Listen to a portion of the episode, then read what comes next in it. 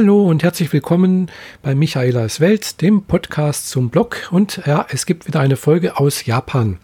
Ja, es sind wieder ein paar Tage vergangen und ein paar Sachen, die ich jetzt wieder neu gesehen habe und erlebt habe seit meinem letzten mh, hm, Aufnahme. Ja, äh, leider ist das Wetter hier, muss ich sagen, inzwischen ziemlich schlecht geworden. Also ja, es ist also die letzten Tage immer schlechter geworden. Äh, inzwischen haben wir praktisch fast durchgängig Regen. Es ist eher kein richtig starker Regen, es ist eher so ein feiner Sprühregen, so ein ganz feiner Nieselregen, aber halt der doch sehr unangenehm ist. Äh, ja, die Temperaturen haben sich dementsprechend auch ziemlich abgekühlt, äh, was dummerweise meiner Bekleidung mal hier nicht ganz so entspricht, weil ich habe eigentlich da hier gehofft, es würde jetzt noch äh, irgendwie so gut über 20 Grad warm sein und habe dementsprechend nur sehr viel kurzärmelige Sachen dabei äh, und eine Strickjacke. Ja, die muss jetzt auch ausreichen. äh, ja, aber es reicht auch. Also außer hier im Hotelzimmer. Das äh, ist ein bisschen blöd, weil hier im Hotelzimmer hat irgendwie keine Heizung. Und das mit der Klimaanlage, die steht zwar auf 24 Grad, aber gefühlt sind es irgendwie bloß 15 oder 16. Naja, aber ich denke, das werde ich überleben. Äh, jedenfalls, solange ich draußen unterwegs bin, äh, ist mir das egal, weil da komme ich doch meistens relativ häufig und ziemlich stark äh, ins Schwitzen, weil ja draußen läuft man lang, dann ist es kalt, ziehe ich Jacke an, dann geht man irgendwo rein, da ist wieder schön mm, stickig warm teilweise, je nachdem. Da steht halt, halt teilweise eben noch die, die warme, das, das Gebäude ist noch aufgeheizt und ja, dann muss man wieder alles ausziehen, weil sonst, naja, sonst äh, ist mir einfach dann wieder zu warm. Ja, jedenfalls habe ich äh, das schlechte Wetter genutzt, habe natürlich dann irgendwie versucht, jetzt mehr oder weniger so Indoor-Aktivitäten zu begehen, wo ich nicht so sehr draußen sein muss. Gell? Also deswegen habe ich auch tatsächlich auch geplant gehabt, Asaxa schreien und so, das alles, was man eben draußen machen kann, zuerst zu machen, weil die Wettervorhersage, Wettervorhersage genau dieses eigentlich auch so vorgesehen hatte. Also ich meine das Wetter. Und äh, ja, jetzt möchte ich mal beginnen. Was habe ich denn, äh, denn in letzter Zeit gemacht? Also chronologisch gesehen äh, war ich dann am, was war das dann? Hm, Dienstag, Donnerstag müsste es gewesen sein. Hier mein Google äh, Fotos äh, wegen der Zeitverschiebung kommt da ein bisschen durcheinander anscheinend. Hm, das sagt mir, das sei Freitag, aber es war am Donnerstag, glaube ich. Da war ich im äh, Tokio Nationalmuseum. Genau. Äh, das liegt äh, im Ueno Park oder ja, genau, also da irgendwo Richtung mh, hm, Tokyo Station, also Tokyo Iki in der Richtung. Äh, also auf der anderen Seite praktisch von Tokio hier, von, von Shibuya aus gesehen. Nee, Shibuya, Shinjuku bin ich doch. Komme ich immer durcheinander mit den beiden. Shinjuku bin ich, genau. Äh, denkt beides ähnlich für mich. Muss ich jedes Mal nachdenken, genau. Äh, und es sind auch noch, äh, ja, die beiden Stadtteile sind auch, sagen wir so, hm, grenzen aneinander an, aber haben doch ein bisschen leicht andere, anderes Flair, denke ich mal. Äh, in Shibuya war ich letzt, also war ich auch schon, also aber erstmal eins nach dem anderen, genau. Also von Shinjuku aus äh, zum Ueno Park ist halt die andere Seite. Also hat auch dazu geführt, das war meine erste Reise, nämlich hier, nee, nicht meine erste Reise. Asakusa war ja schon mit erste Reise mit, äh, mit äh, hier mit äh, U-Bahn und so etwas. Na, wie gesagt, es könnte sein, es wird ein bisschen konfus jetzt. ja, jedenfalls, ich war da im Nationalmuseum und ja, wie der Name schon sagt, es ist halt ein Museum, in dem es um praktisch angefangen von der japanischen Frühgeschichte äh, bis ins heutige, in die heutige Zeit hinein praktisch geschichtliche Sachen gezeigt werden. Ausstellungsstücke, Vasen, äh, Schwerter, Rüstungen, Bekleidung, Bilder, Abschriften oder Rollen von irgendwelchen Sutren und so weiter und so fort. Ist halt so ein typisches Museum. Hm, es gab auch immer zum Glück eine relativ gute hm, englische Beschreibung mit dabei, so dass man also nicht alles unbedingt äh, in Japanisch lesen musste. Äh, aber ja, war soweit ganz, ganz in Ordnung, war, war ich in einer Stunde durch, mehr oder weniger. Wie gesagt, da war das Wetter auch schon so, naja, so leidlich. Jedenfalls äh, bin ich dann halt auch dort in dem äh, nicht in dem Hotel, sondern in diesem Museum auch noch essen gegangen. Das war eigentlich so das ganze Highlight, weil es war ein japanisches Essen, was ich mir gegönnt habe. Und habe dann auch gleich gemerkt, aha, hm, ich habe das zwar schon mitbekommen oder auch, auch gelesen und gehört, dass äh, sagen wir, die Gepflogenheiten in Restaurants hier andere sind wie äh, in Europa beziehungsweise in Deutschland. Also es fängt damit an, dass man halt sich einfach nicht irgendwo hinsetzt, wenn da irgendwo ein Platz frei ist oder sonst irgendwas, sondern man wartet schön, bis ein Ober kommt und einem einen Platz zuweist. Das war jetzt in diesem äh, Museumsrestaurant, also das war schon wohl aus, so wie es aussah, ein bisschen gehobener, also zumindest hat es äh, versucht, den Anschein zu erwecken, äh, weil die Ober sind halt wirklich schön im schwarzen äh, Frack nicht gerade, aber so im Smoking mehr oder weniger, also auch nicht direkt Smoking, aber halt so, ihr wisst schon, was ich meine, so, so obermäßig halt. Mit also schwarze Jacke, schwarze Hose, Fliege, weißes Hemd. Da sind, sind die herumgelaufen und haben sich auch alle sehr wichtig äh, gefühlt, so wie es aussah. Mm, und äh, ja, ohne deren Einweisung oder Platzzuweisung durfte man halt sich nicht irgendwo einfach hinsetzen. Es, auch, es ging sogar so weit, dass also am Eingang äh, des Restaurants sogar so ein Ticketautomat stand, also wie man es halt vielleicht vom Finanzamt kennt oder sowas. Man musste erst eine Nummer ziehen. So, und dann, wenn die Nummer aufgerufen wurde, dann kam der Ober an, hat gefragt, wie viele Personen und bla bla. Also hat man schon angeben müssen bei dem Ticketautomaten. Also bei dem Ticketautomaten muss man schon sagen, mal ist 1, 2, 3, 4, 5 oder keine Ahnung wie viel und hat dann eine Nummer bekommen. Und ja, wenn die Nummer aufgerufen wurde, hat der Ober einen einen Platz zugewiesen. Ja, und das war das Erste, was mich, äh, also das habe ich zwar mehr oder weniger gewusst, aber das mit dem Ticketautomaten, das war jetzt dann doch etwas äh, überraschend für mich, aber ja, okay, hat funktioniert. Ich habe ungefähr, ja, vielleicht so 20 Minuten gewartet, bis ich dran war. Das nächste war dann, klar, ich habe ein englischsprachiges Menü, also mit Bildern halt bekommen und habe dann halt mir was rausgesucht, wie beim letzten Mal halt auch schon mit dieser Nudelsuppe, wo ich habe ich halt auf irgendwas gezeigt. So gedacht, ach, das sieht interessant, interessant aus. Da stand auch irgendwas drauf mit äh, Sashimi und mit Tempura und äh, ja, ja, hab da drauf getippt und ja, kam dann auch ein paar Minuten später, war halt eben eine Schüssel Reis, äh, waren ein paar Stückchen Sashimi, also roher Fisch, wie man das halt vom Sushi her kennt, aber halt, dass er eben nicht als Sushi mit diesem Reisbällchen, sondern halt nur als Fisch dargebracht wurde auf schönen, auf einem schönen Blatt mit äh, einer Blume da verziert. Also es sah alles sehr, sehr schön, sehr adrett aus, wie man das eigentlich so von der japanischen Küche her gewohnt ist. Alles schön in Lackschälchen und, und, und äh, also ja, alles sehr, sehr schön, finde ich.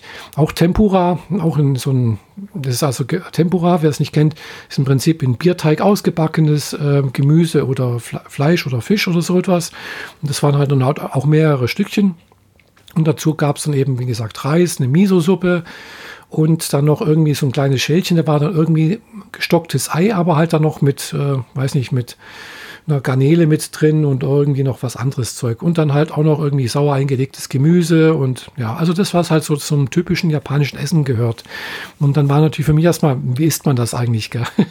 Also mir war klar, dass man das jetzt nicht wie in Europa in einer Reihenfolge ist. Man kann das eigentlich essen anscheinend, wie man möchte. Also mal davon, mal davon und dann wieder eine Miso-Suppe dazu trinken und dann wieder dies und jenes. Und ja, also das habe ich dann halt auch so gemacht, so nach Lust und Laune mal davon probiert, mal davon probiert und dann wieder ein bisschen Reis und davon und ja, hat sehr, sehr gut geschmeckt. War auch vom Preis her nicht, nicht zu teuer, fand ich. Also, also war, glaube ich, unter, unter 20.000 äh, ja, unter 20.000 Yen.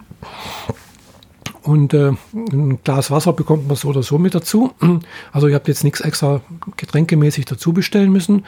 Und äh, dann war, war, natürlich auch das Bezahlen. Habe ich zwar auch schon gehört, dass das anders ist. Ja, habe ich letztes Mal auch schon erklärt. Genau, man bekommt halt eben seinen Bon auf so ein Brettchen oder sonst irgendwas. Man muss dann wieder vorgehen zur Kasse und zahlt dort genau.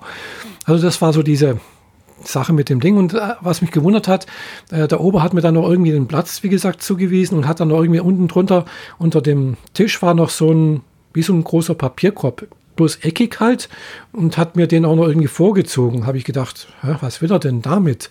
Hm, inzwischen weiß ich, was das wozu das da ist, weil gestern war ich auch in einem Restaurant äh, und zwar in einer Running Sushi, Sushi Bar äh, in Ak Akihabara und äh, da ähnliches Vorgehen. Man muss warten, bis halt einen Platz zugewiesen wird.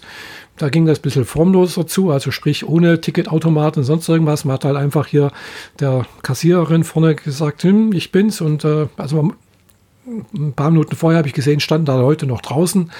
Aber äh, wo ich dann gekommen bin, stand niemand mehr draußen und hat gewartet, dass, dass man rein konnte.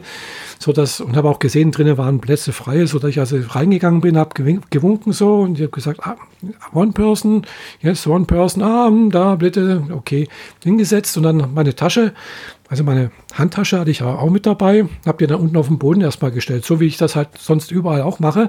Und dann kam die aber tatsächlich an mit so einem aufklappbaren Korb, der also halt bloß aufklappbar war, im Gegensatz zu dem Korb jetzt in diesem äh, Museumsrestaurant, der halt wirklich irgendwie aus Bast oder sowas geflochten war äh, und halt nicht zum Zusammenklappen war. Aber da wurde mir dann erstmal klar, wozu eigentlich dieser Korb eigentlich gedacht war, nämlich zum Reinstellen seiner Handtasche damit die Handtasche nicht auf den Boden kommt und dreckig wird und sonst irgendwas. Also ja, das fand ich jetzt, äh, war für mich neu. Das, äh, das war eine ganz, ganz neue Erkenntnis sozusagen.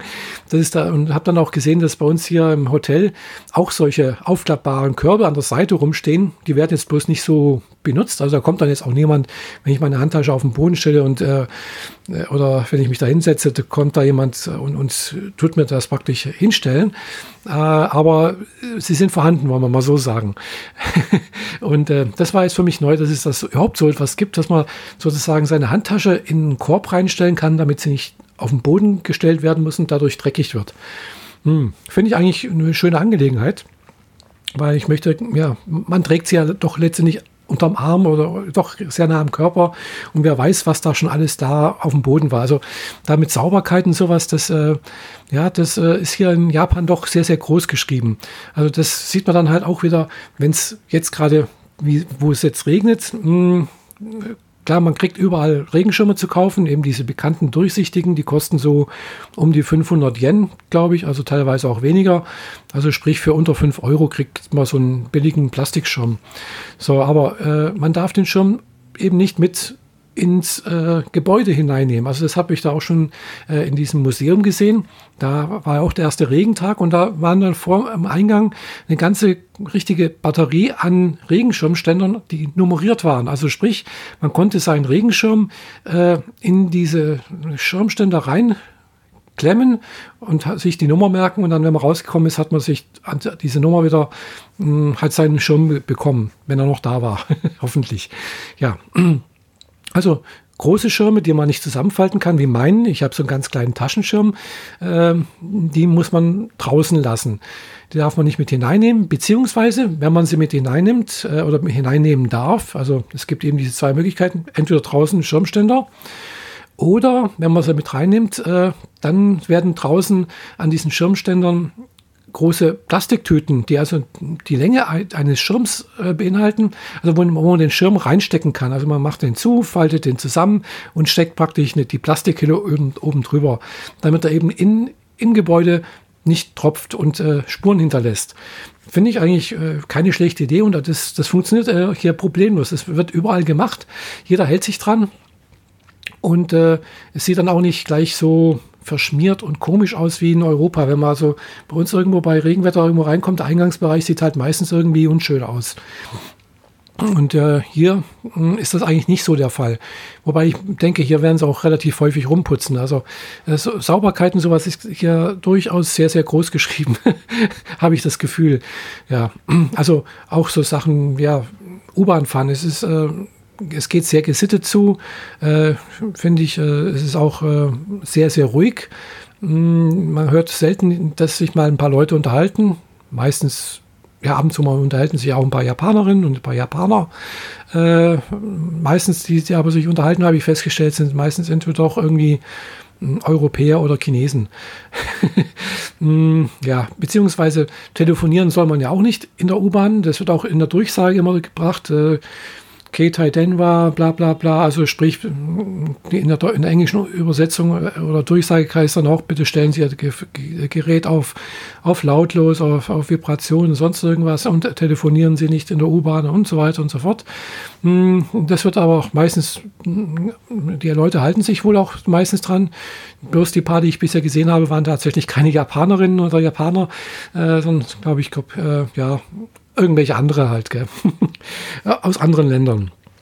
Das hört man dann meistens, also es sahen auch asiatisch aus, äh, hat man dann, habe ich dann aber an der Sprache gehört, äh, weil es war, war kein Japanisch. Mhm. Genau.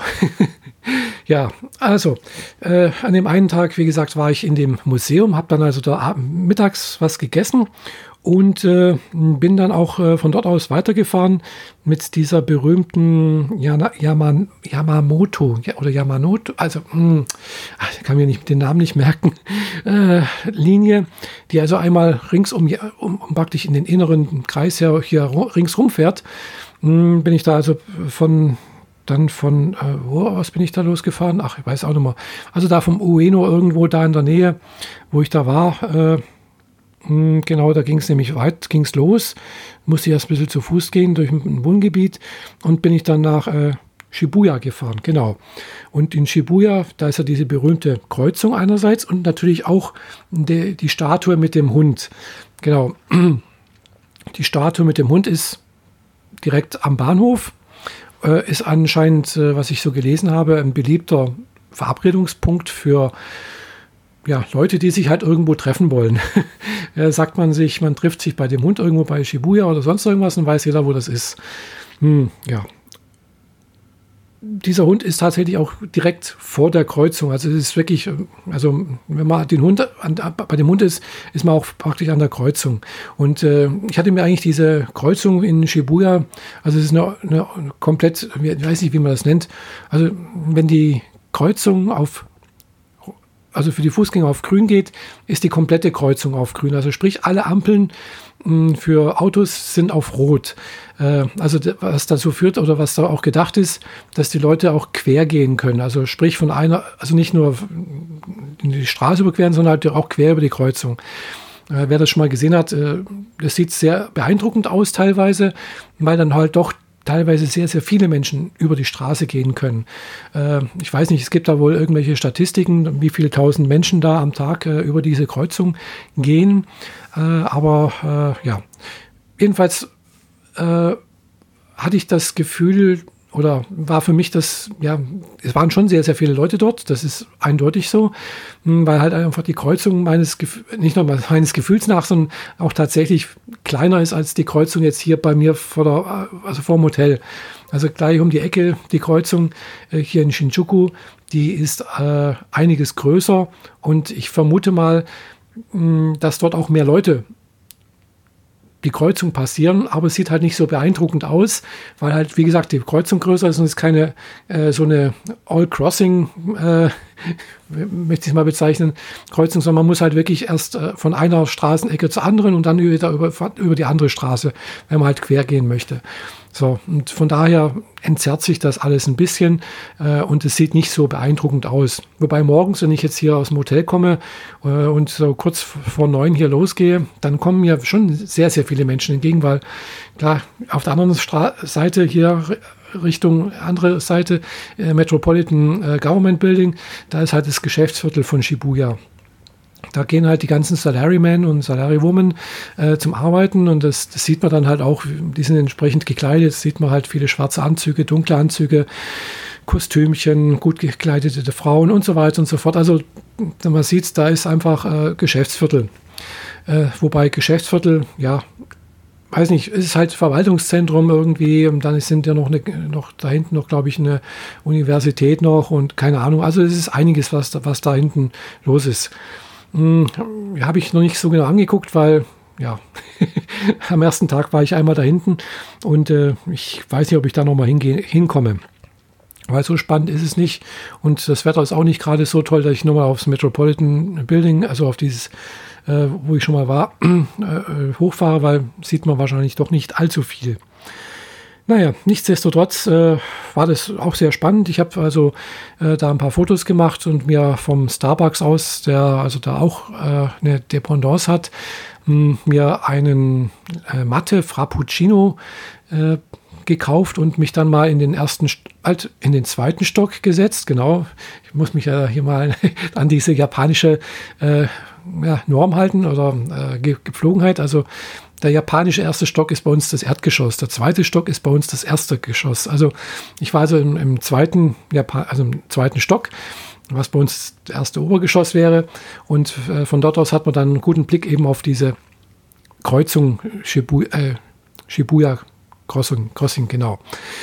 Ja, wie gesagt, habe relativ viele Regenschirme gesehen, weil es hat halt auch schon geregnet. Gell? Ja, das ist halt einfach so.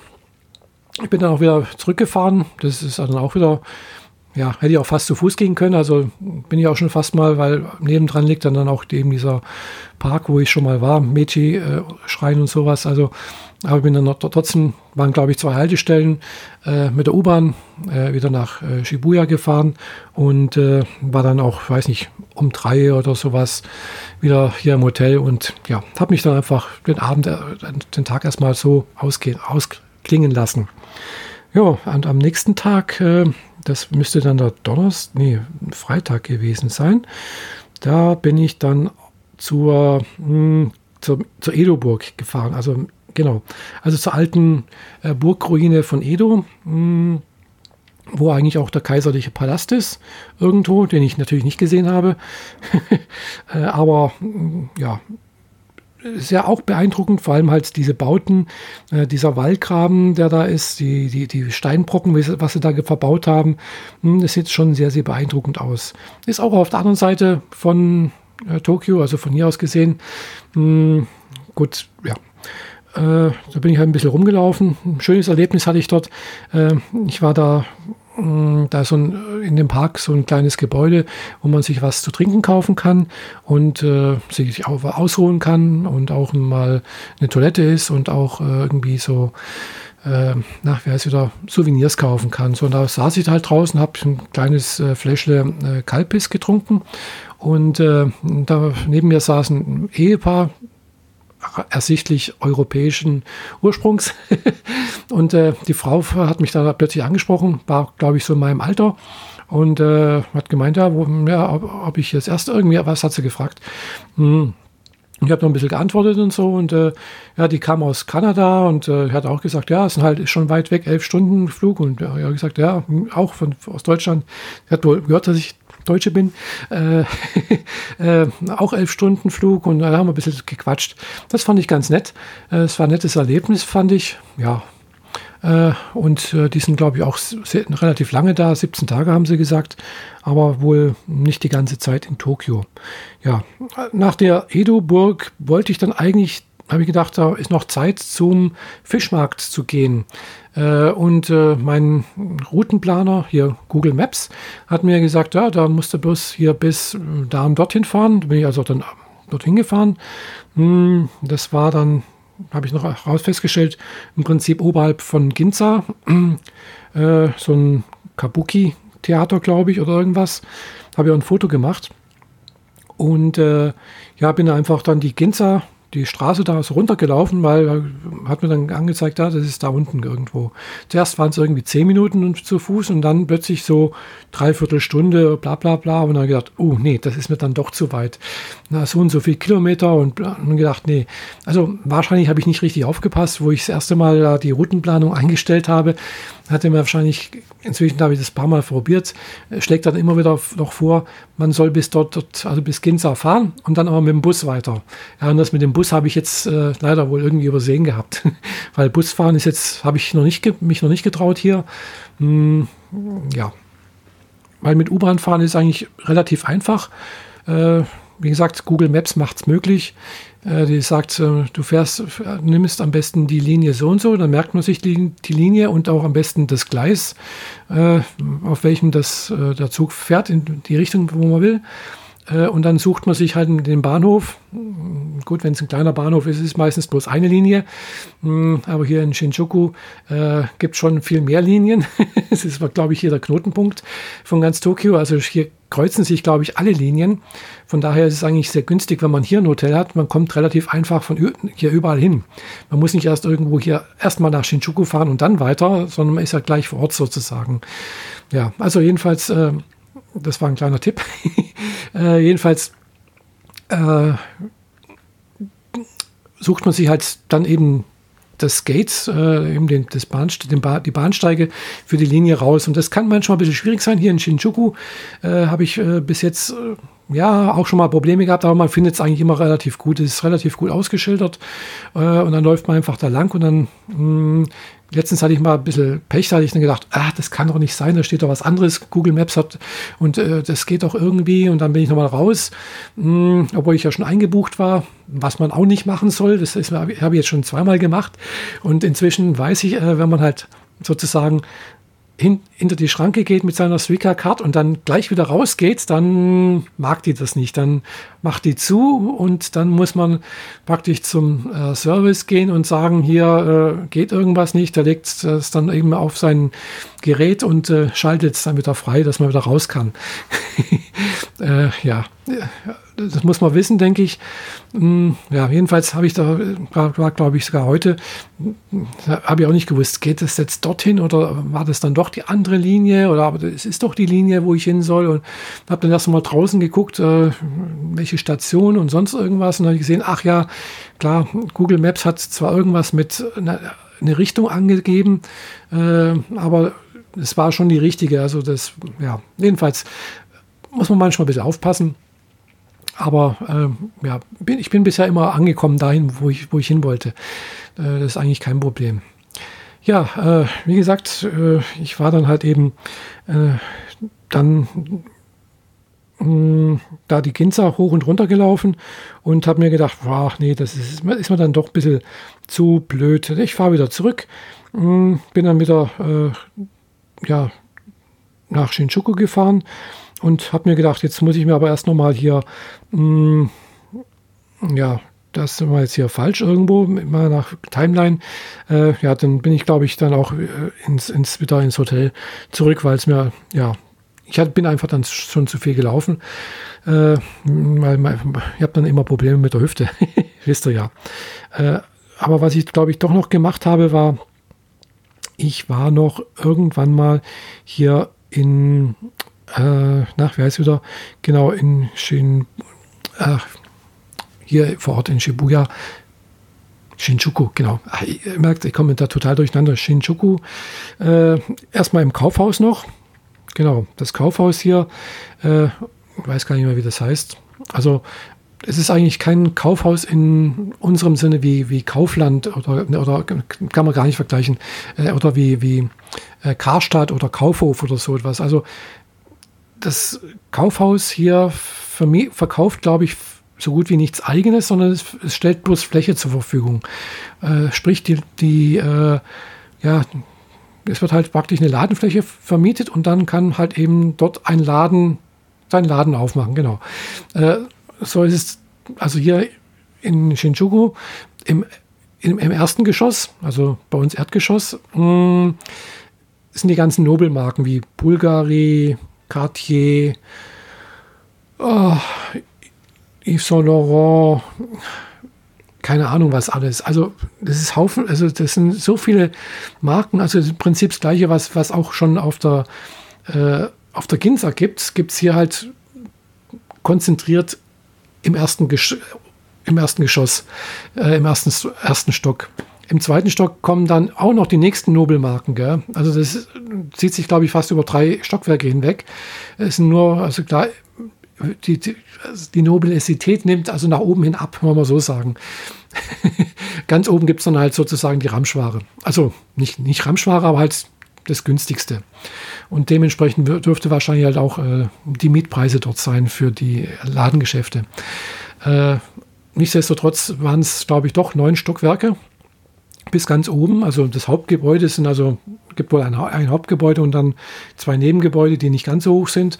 Aber das Hauptgebäude ist halt doch neun Stockwerke hoch und ja, man hat einen ganz schönen Überblick auf äh, Shinjuku. Ja, also das war interessant. Äh, da bin ich mal durchgegangen, habe mir alles mal so angeguckt. Äh, also da waren allein schon drei Stockwerke nur für Bekleidung für Frauen. So fand ich sehr schön, auch sehr schöne Sachen, die haben mir sehr, sehr gut gefallen. Also mh, mm, der, der, der, modische, der Modestil hier ist ein bisschen anders wie in Europa, denke ich. Also hier ist es eher so sehr konservativ, eher so wie 50er, 60er Jahre teilweise. Also sehr mh, mm, distinguiert, sehr äh, fein, sehr nobel auch teilweise. Äh, kann man das so sagen, ein bisschen zeitlos so. Ja, mir, mir, fallen keine richtigen Worte dazu ein. Hat mir aber sehr gut gefallen. Das ist eigentlich das, was mir gefallen würde, was ich auch gerne anziehen würde. Äh, bloß hier brauche ich nichts versuchen anzu, anzuprobieren. Gell? Also wenn ich mir die, die Frauen hier, die Damen anschaue, äh, wie, welche Größen die haben, also von den Ausmaßen her, dann bin ich also, äh, glaube ich, ich weiß nicht wie viel, also sehr, sehr breit, sehr groß, sehr hoch. Ja, also mh. Hm. jedenfalls äh, hat mich das dann doch ein bisschen geräuzt, dass ich da doch zu viel auf meinem sag mal, auf den Rippen habe. Und ich hoffe, dass ich da doch in die nächsten Tage wieder ein bisschen abnehme, weil äh, ich, ich laufe ja jeden Tag fast 10 Kilometer. Das trotz meiner Hüfte. Klar, ohne mh, hm, Schmerzmittel ging es nicht. Mit dem Gehen, ja, manchmal ist es schlechter, mal, mal besser. Äh, schlimm wird es meistens immer bloß in der Nacht. Gell? Also da wache ich dann manchmal doch auf und kann dann nicht richtig schlafen. Aber naja, geht auch irgendwie. Irgendwann mal schlafe ich dann doch wieder ein. Naja, jedenfalls war ich dann halt da äh, in Shinjuku halt nochmal unterwegs, war auch nochmal in dem Big Camera Geschäft, wo ich dann in äh, äh, Akihabara da auch schon mal war. Hier ist auch ein Big Kamera vor Ort. Mm, und da gab es tatsächlich auch äh, Aufnahmegeräte für Podcaster, also von Tascam zum Beispiel und von Sony waren welche da. Ja, kann man ganz normal kaufen hier. Äh, also die Ausmaßen, Ausmaße von B-Kamera ähm, kann man sich anders, sind, sind nicht wie, wie bei uns Mediamarkt. Also Mediamarkt hat eigentlich im Vergleich zu B-Kamera kein Sortiment.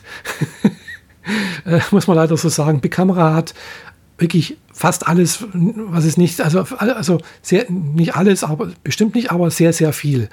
Hm, Im Gegensatz zum Mediamarkt, die haben ein sehr ausgesuchtes Sortiment, allein was Kameras gibt und sonst irgendwas. Äh, und äh, ja, da hat die Kamera wahrscheinlich das Zehnfache dessen, was, was in Deutschland so Mediamarkt oder Saturn hat. Äh, deswegen, und wenn man halt eben auf, in Akihabara unterwegs ist und in Electric Town und in eben diesen kleinen Fachgeschäften geht, da wird es dann nochmal umfangreicher. Da kriegt man wahrscheinlich wirklich alles, was man haben möchte. Äh, ich war am Sonntag, ja, also gestern auch nochmal in, in Akihabara und bin dann auch mal so in der Seitenstraße gegangen, nicht die Hauptstraße lang. Und äh, ja, da war halt tatsächlich ein Geschäft, da gab es Amateurfunkgeräte, gell? ganz offen. Also klar, kann man bei uns auch ganz offen kaufen, gell? aber äh, das habe ich in Europa und in Deutschland so noch nicht gesehen. Äh, und habe ich auch gedacht, oh toll, Amateurfunk, könnte ich jetzt eins kaufen und mitnehmen, gell? weil ich habe Amateurfunkgenehmigung, ich dürfte damit sogar funken, sogar hier. Müsste bloß den Landeskenner hier voranstellen. Jo.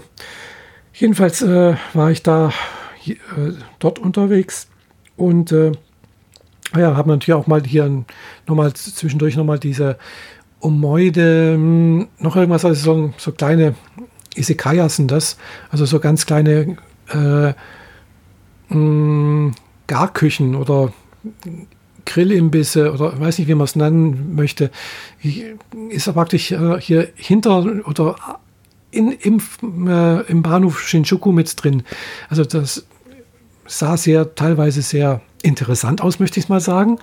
Äh, ich würde jetzt, ja, ich würde mich vielleicht auch mal trauen, dorthin zu gehen, war, äh, aber alleine ist auch ein bisschen blöd, weil das ist halt sehr, sehr eng alles. Gell? Also das passen vielleicht teilweise in so eine, in so eine Imbissbude so fünf, sechs Leute rein. Vielleicht, wenn es viel ist, sind es zehn und dann man sitzt dementsprechend eng.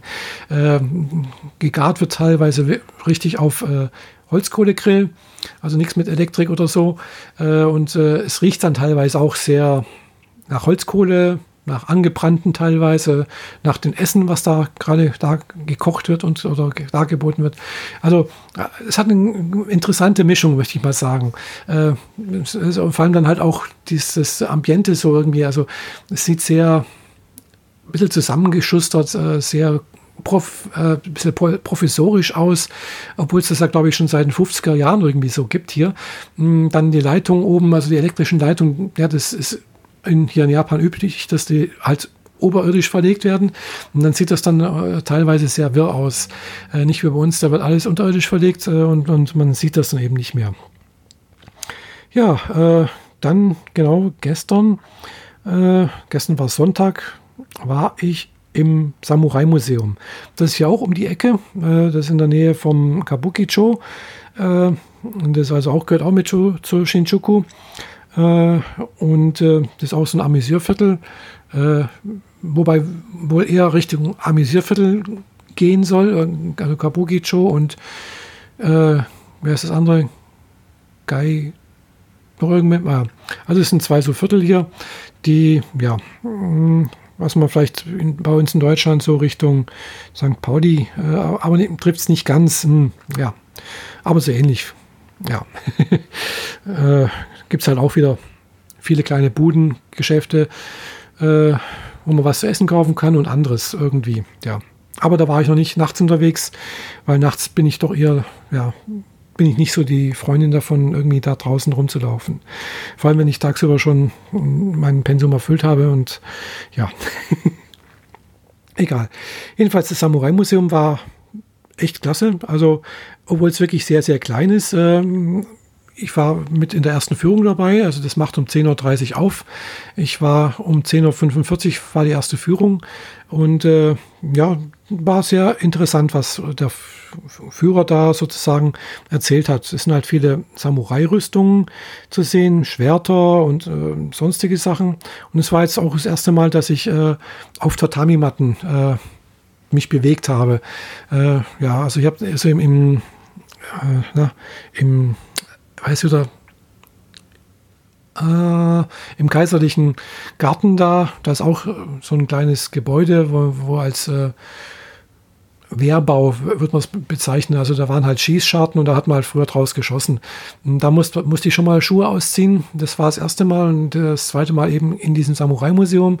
Die waren aber auch richtig drauf eingestellt. Da war so ein richtig gleich so ein großes Regal, so, ein Schrank mit Regalen, wo man halt seine Schuhe reinstellen konnte, äh, damit man halt dann auch seine Schuhe wieder hat, wenn man eben wieder rausgeht.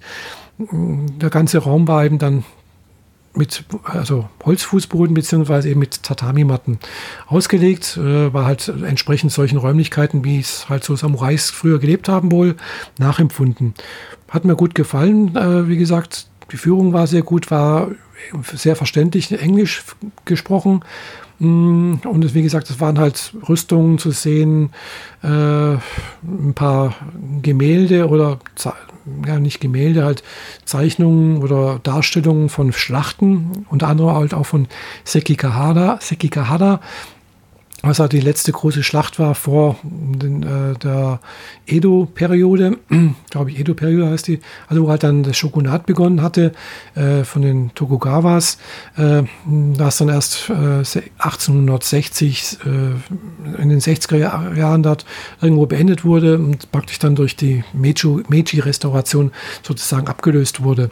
Ja, da wurde im Prinzip halt so diese Zeit äh, hauptsächlich dargestellt, weil das war halt so diese Zeit, wo die Samurais sozusagen hauptsächlich die Macht hatten.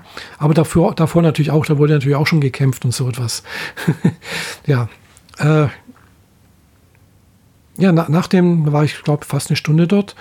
Nach dem Museum äh, bin ich dann noch mal aber wo bin ich da nochmal hin? Äh, muss ich gerade nochmal gucken. Meine Bilder sagen mir, genau, ich war da noch. Ah ja, Kanad Kandamochi heißt der, glaube ich. Äh, ist ein Schrein auch in der Nähe, in also in Asakusa oder in der Nähe von Asakusa. Also es ist von der Hauptstraße äh, ein paar Straßenzüge weiter weg. Also man, es ist wirklich nur vielleicht 10 bis 15 Minuten zu Fuß von der Hauptstraße entfernt. Äh, ja, dieser Schrein ist gilt, also ist in, in, Japan auch einer der Hauptschreine mit wohl anscheinend. Äh, also gibt wohl da größere und kleinere Schreine und die irgendwie was bedeuten und so. Hm, da zählt ja wohl durchaus mit zu den durchaus wichtigeren. Aber eigentlich bin ich dorthin, weil ja, er ist halt äh, durch äh, mindestens zwei Animes äh, berühmt geworden. Hm, mir fällt mir allerdings bloß einer ein, wo er wirklich eine wichtige Rolle gespielt hat. Und zwar bei Love Life äh, Project, äh, Love Life School Idol Project heißt das eigentlich. Love Life School Idol Project Muse. Genau, da spielt das eine wichtige Rolle. Äh, ist eine, wie gesagt, eine Anime-Serie, wo es darum geht, dass halt eine Gruppe von Schülerinnen Idols werden wollen, also eine Idol-Gruppe gründen wollen. Idols, wer das nicht weiß, das sind jetzt äh, sozusagen Sternchen, hm, die halt tanzen, singen, die Leute unterhalten. Und Love Life ist äh, in dieser Anime-Serie eben so ein äh, ja, Wettbewerb, wo halt verschiedene Schul Idol-Gruppen äh, gegeneinander antreten und äh, ja, die Gruppe Muse, die sich da eben gründet, weil sie ihre Schule retten möchte. Also die Schule steht kurz vor der Schließung. Äh, das äh, kommt in Animes öfters mal vor, dass die Schule, Schulen geschlossen werden sollen, mh, hm, weil halt hier eben auch die Geburtenrate zurückgeht, die Schülerrate nimmt ab und es dann teilweise eben nicht mehr rentabel ist, diese Schulen äh, zu betreiben und da es oftmals auch Privatschulen sind und wenn da halt eben nicht genügend Schülerinnen oder Schüler da sind, dann rentiert sich das Ganze nicht mehr und es wird halt eben zugemacht beziehungsweise werden mit anderen Schulen zusammengelegt. Ja, das sollte eben auch dort in dieser Serie passieren und dann kommt äh, die eine, die äh, Honaka, auf die Idee, wir könnten doch eine Schuleidel-Gruppe gründen, um die Attraktivität äh, unserer Schule wieder ein bisschen zu erheben, damit da wieder mehr Schülerinnen kommen und äh, halt die Schule nicht geschlossen wird. Ja, und äh, da ist halt eben einerseits dieser äh, Schrein spielt eine wichtige Rolle, weil eine der Mitglieder, mit, als eine der Mitsängerinnen, wollen wir so sagen, äh, der Gruppe, äh, halt dort auch als Schreinmädchen äh, aushilft. Schreinmädchen sind dann halt die Mädchen, die hier im Schrein mh, hm, hier die Andenken, die äh, Oma Mordis, äh, also sprich die Glücksbringer verkaufen, äh, hier die Wahrsage Zettelchen verkaufen und so weiter und so fort. Äh, und äh, da ist halt an diesem Schrein ist eben eine lange, lange Treppe. Und diese Treppe haben, hat diese Gruppe zum Training benutzt, um ihre Fitness zu erhöhen. Die sind sie halt am Tage mehrfach hoch und runter. Genau. Und diese Treppe habe ich auch schön fotografiert, wie sie es gehört. Und ja, äh, ich bin die Treppe nicht runtergegangen, weil ich wollte sie auch nicht wieder hochgehen, weil die ist, ist schon sehr, sehr lang, sehr äh, und äh, ja, wenn man nicht ganz so fit zu Fuß ist, dann lass, lässt man es, wie gesagt, dann doch lieber sein. Also lass ich es dann doch lieber sein. Genau. Jedenfalls bin dann halt von diesem Schrein, wo ich dann halt auch ein kleines Gebet verrichtet habe äh, und eine kleine Bitte an den Gott hier. Und zwar ist es, glaube ich, der Gott des äh, Ackerbaus oder so etwas gerichtet habe. Hm, ja dann nach Asakusa wieder gegangen und habe dort, wie, wie ich schon gesagt habe, dort äh, das erste Mal Sushi gegessen. Also es war Running Sushi. Äh, hat ähnlich geschmeckt wie, beim, wie in Konstanz im Tatsumi, nur dass halt die Reisbällchen kleiner waren. Der Fisch, glaube ich, auch ein bisschen kleiner. Aber vom Preis her muss ich sagen, ich habe, glaube ich, mm, auf so einem Teller waren jeweils zwei so Sushi-Stückchen. Und ich habe, ich glaube ich, so fünf Teller gegessen. Äh, also nicht die Teller, sondern halt das drauf war. äh, und äh, ja, habe dann, glaube ich, so 1200 Yen ge ge gezahlt, also knapp 10 Euro, äh, was meiner Meinung nach echt in Ordnung war. Also ich habe halt aufgehört zu essen, wo ich gedacht habe, jetzt bin ich satt. Gell? Und, äh, aber es, die Gepflogenheiten, wie gesagt, sind halt dann doch anders. Also es ist halt eben nicht wie in Europa. Äh, man kommt halt rein und äh, setzt sich hin. So, und dann äh, sind natürlich Becher da. Also Keramikbecher für einen Tee. Es steht auf dem Tisch äh, wie so ein wir sagen, steht dran, Green Tea Powder, das ist der grüne Teepulver. Das kann man sich praktisch dann selber in den Becher rein und dann sind so, wie ist das, sind Wasserhähne an der Bar äh, und da drückt man mit dem, da ist ein Knopf, da kann man mit dem Becher dagegen drücken und dann kommt oben heißes Wasser raus und dann hat man sofort seinen heißen Tee sozusagen. das muss man auch erstmal wissen. Gell?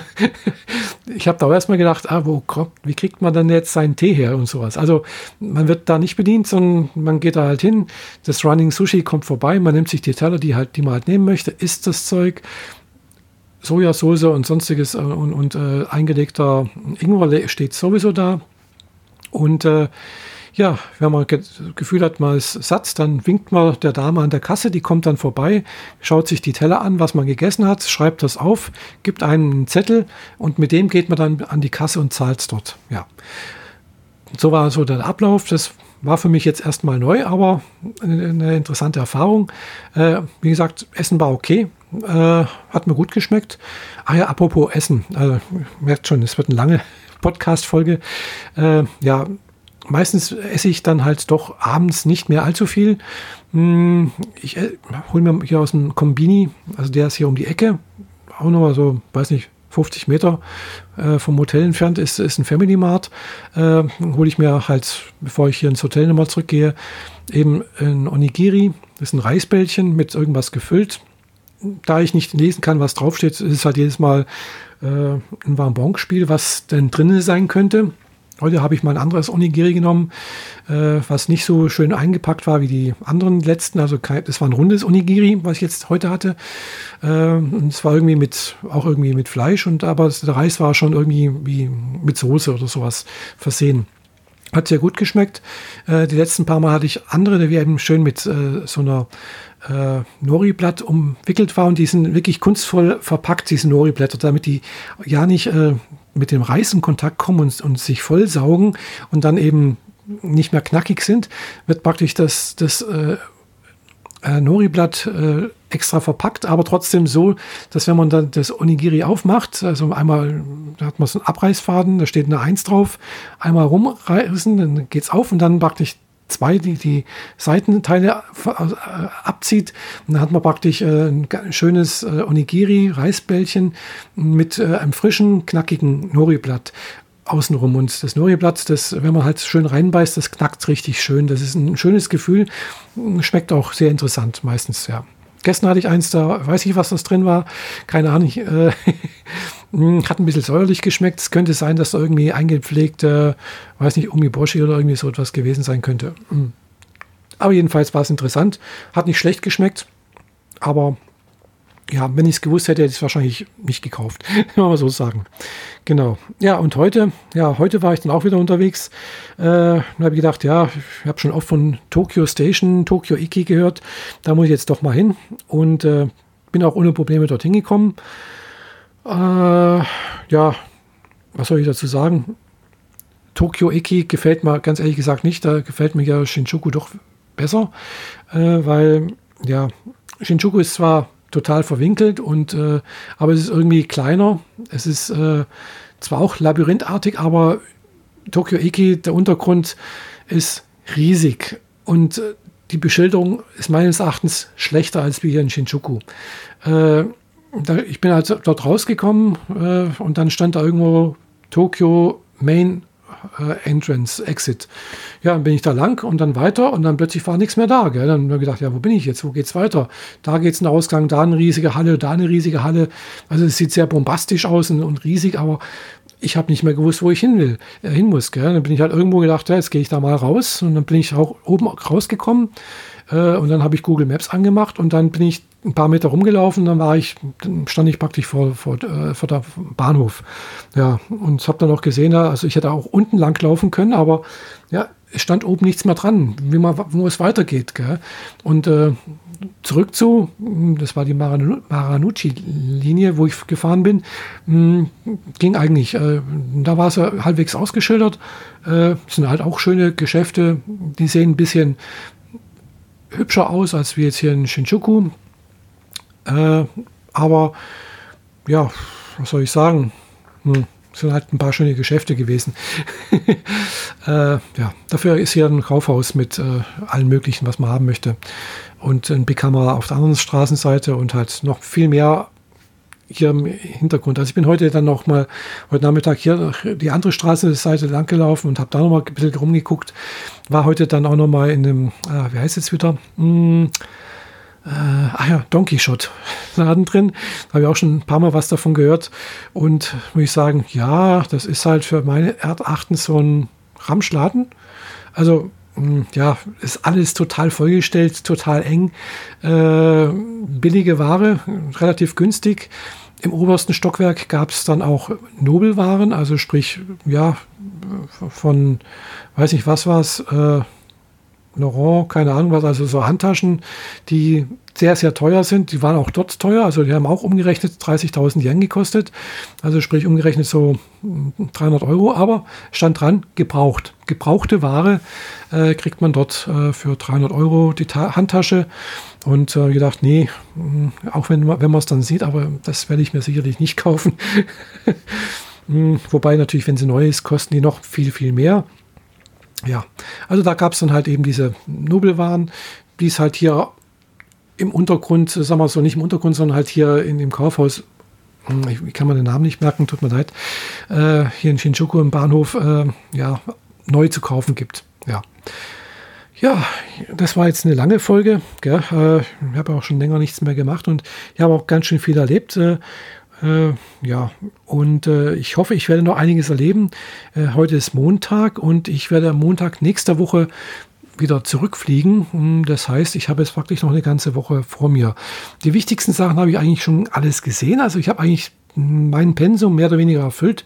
Von daher kann ich es jetzt echt ruhig und gemütlich angehen lassen. Also sprich so Sachen machen wie jetzt einfach mal bummeln gehen. Gell? Also ohne Ziel, ohne zu sagen, ich möchte jetzt dahin, möchte mir das und das angucken, sondern einfach mal gucken und äh, ja, sozusagen, dann erlebt, habe ich so das Gefühl, erlebt man eher so das, das, das Feeling von der, von der Stadt, als wenn man, wenn man halt von einem äh, Besichtigungspunkt zum anderen wetzt. Äh, da, ja, da hat man dann zwar alles gesehen, was man so sehen möchte und kann sagen, da war ich, da war ich und da war ich, aber ja, man hat, äh, ja, ich habe dann noch nicht so das Gefühl, in der Stadt, den, den Geist der Stadt sozusagen.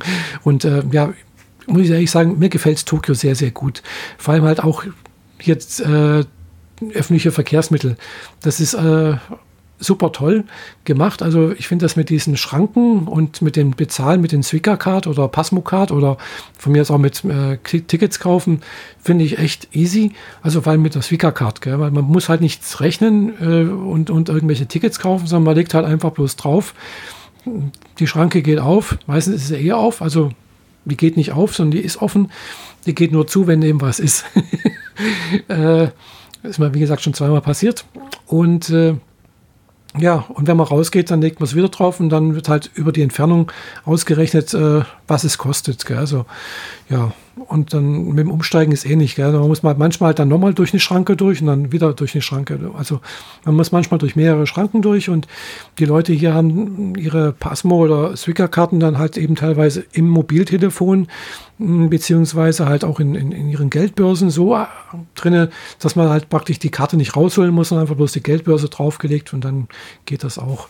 Ja, das habe ich jetzt so noch nicht gemacht, weil ich habe halt doch mehrere Karten in meiner Geldbörse, die alle RFE, also auslesbar sind, mehr oder weniger. Und wenn man da die falsche drauflegt, dann meckert da das System. ist mir auch schon passiert. Ich habe aus Versehen mal hier eine Visakarte draufgelegt und dann, dann geht das nicht. Nee. ja, also ich finde das echt super toll gemacht hier. Und man kommt überall hin, gell? also in relativ kurzer Zeit einmal quer durch Tokio. Also das ist nicht ganz quer durch Tokio, gell? das ist jetzt, ich weiß nicht, wie viele Kilometer das sind, aber hier von, von äh, Shinjuku, äh, Tokio Iki, das sind so ja, knapp halbe Stunde äh, Fahrzeit meiste war jetzt unterirdisch. Mm, ja, und äh, wenn man oberirdisch fahren will, ist die Yamamoto-Linie oder Yamamoto-Linie. Die, die ist fast alles oberirdisch. Also ich bin jetzt nur die eine obere Streife, Schleife mal gefahren. Die war komplett oberirdisch. Und äh, ja, aber man sieht halt auch nicht allzu viel. Man sieht dann halt eben ja, Gleise, Rückseiten von Gebäuden. Ja, also man sieht keine großen Sehenswürdigkeiten und ja, aber man kommt relativ gut an. Also, also auch von Tokio Eki könnte ich auch, könnte man auch diese Strecke fahren. Akihabara, da bin ich die meistens da gefahren. Dauert ungefähr 40 Minuten. So die obere Schleife nach Shinjuku. Ja. Und die untere, also ja. Und ja, mal sehen. Morgen habe ich vor, morgen soll es ab Mittag besser werden, das Wetter. Und äh, ich weiß noch nicht, ob ich morgen, also ich möchte ja schon längere Zeit äh, nach Yokohama. Habe es bis jetzt noch nicht geschafft, aber ich möchte schon noch mal nach Yokohama fahren. Äh, ist immerhin dann doch auch äh, eine große Stadt. Hm da werde ich mir wohl auch ein paar Sachen am, am Hafen angucken, Chinatown, äh, dann da gibt es irgendwie so und ja, weiß nicht, Brick, äh, Red Brick House, irgendwie so etwas heißt es, glaube ich. Da ist irgendwas drin, Interessantes und äh, das Cup-Nudel-Museum und ein Rahmenmuseum, glaube ich, auch noch. Hm, ja, also irgendwie sowas in der Art und Weise werde ich da wohl mal hinfahren. Ob ich da morgen hinfahre oder übermorgen, weiß noch nicht. Es ist, ich möchte halt ganz gerne schönes Wetter haben. Yokohama und nicht mit dem Regenschirm durch die Gegend, was echt nervig ist, weil ja, man hat dann immer nur eine Hand frei. Und dann läuft man halt dann doch, äh, laufe ich dann halt eben doch mit, mit einer Hand äh, mit dem Regenschirm, mit der anderen Hand das, das Handy in der Hand, gell, und äh, guckt, äh, wo muss ich jetzt lang, gell. Und ja, ich, man sieht ja relativ häufig Leute mit, äh, mit dem Handy langlaufen und dann halt auch so sich einmal rings rumdrehen und gucken, wo geht's jetzt lang, gell. Geht mir auch schon, immer auch schon oft passiert und gedacht, ja, Mist, ich habe zwar das, das blöde Teil und wo, wo geht's jetzt eigentlich lang? Gell? Das sagt mir das ja irgendwie nicht so richtig. Gell? Und äh, dann laufe ich erstmal los und dann merke ich, aha, der Pfeil, wo mein Standort dargestellt wird, bewegt sich tatsächlich auch. Ist auch schon passiert, da hat sich nicht mehr bewegt, gell, weil wahrscheinlich keine GPS-Verbindung mehr. Dann, äh, und wenn er sich aber bewegt, und dann gucke ich so, ah, ist es auch die richtige Richtung? Ja. Oder nee, das war die falsche, das war die entgegengesetzte Richtung. Erst noch als Kommando zurück. naja. Okay, ich möchte euch nicht weiter hier mit meinen äh, Geschichten hier belästigen. Also alle, die bis jetzt zum Schluss durchgehalten haben, äh, danke ich erstmal für die Aufmerksamkeit. Äh, es gibt sicherlich nochmal eine Japan-Folge. Hm, wie gesagt, ich bin noch mal eine Woche hier und äh, habe also noch genügend Zeit, hier einiges anzugucken. Äh, bekannt auf Twitter hat mir empfohlen, ich soll mir, mir mal Karamakura, heißt es glaube ich, äh, angucken was mich schon echt reizen würde, weil ja, da unten ist halt eine Hafenstadt, äh, ist auch, spielen zwei Anime-Serien eine, eine wichtige, also spielen dort. Mm, aber ja, ich bin mir noch nicht sicher. Ist halt doch eineinhalb Stunden zu, zu fahren, teilweise wieder mit dem Bus. Und äh, mit dem Bus fahren, da sollte man dann, also habe ich das befürchtet, sollte man ein bisschen Japanisch können, also Japanisch lesen können. Hm, was ich leider noch nicht kann. Hm, oder nicht so richtig. Also da fehlt doch noch einiges, habe ich gemerkt. Hm. Aber egal. Äh, wobei von Yokohama aus käme ich da leichter hin, aber dann muss ich auch wieder irgendwie zurück. Aber na, bin mir noch nicht ganz sicher. Also in Kanamakura spielen nicht nur zwei Anime-Serien, die ich kenne und die ich mag, äh, sondern es ist auch ein äh, ein großer Holzbuddha äh, zu besichtigen in einem Tempel. Der ist auch sehr interessant, sicherlich äh, würde mich sehr, sehr reizen, ihn anzuschauen. Äh, aber wie gesagt, das Hinkommen ist halt doch hm, ein bisschen schwierig. Man braucht halt, wie gesagt, eineinhalb Stunden, also mit, mit zwei U-Bahnen oder mit zwei äh, Bahnlinien und mit einer Buslinie. Hm. Ja, okay, also mal sehen. Äh, ich werde euch weiterhin berichten hier aus äh, Tokio Shinjuku und äh, danke, wie gesagt, für die Aufmerksamkeit. Bis zum nächsten Mal. Eure Michaela. Tschüss.